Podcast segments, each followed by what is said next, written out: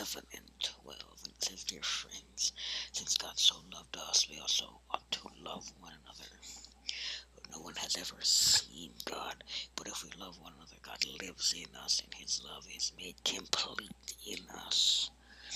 It is interesting that John, who along with his brother James, was known as one of the sons of thunder early in his life, but would later become known as the disciple his life. The love that John talks about throughout much of his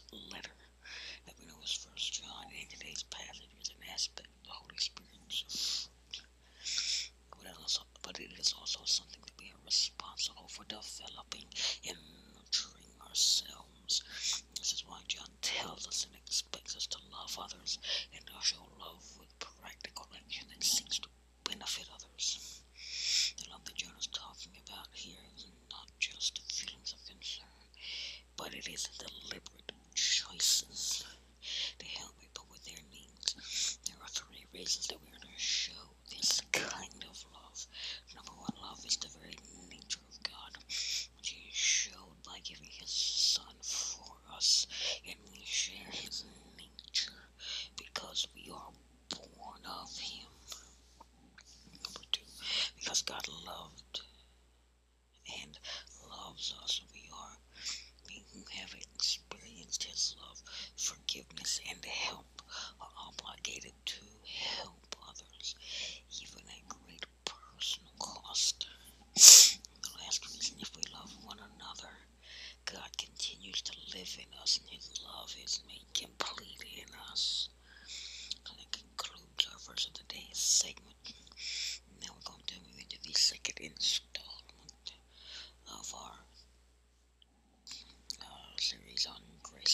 And today's topic is what is repentance?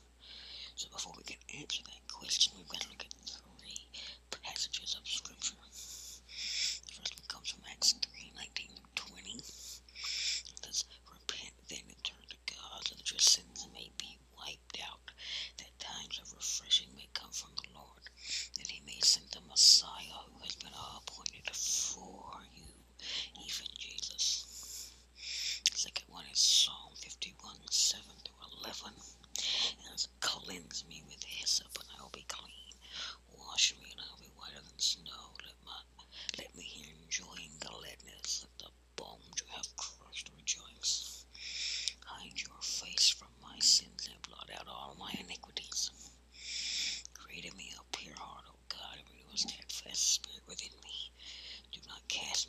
presence or take your Holy Spirit from me.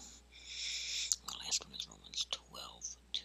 It says, Do not conform to the pattern of this world, but be transformed by the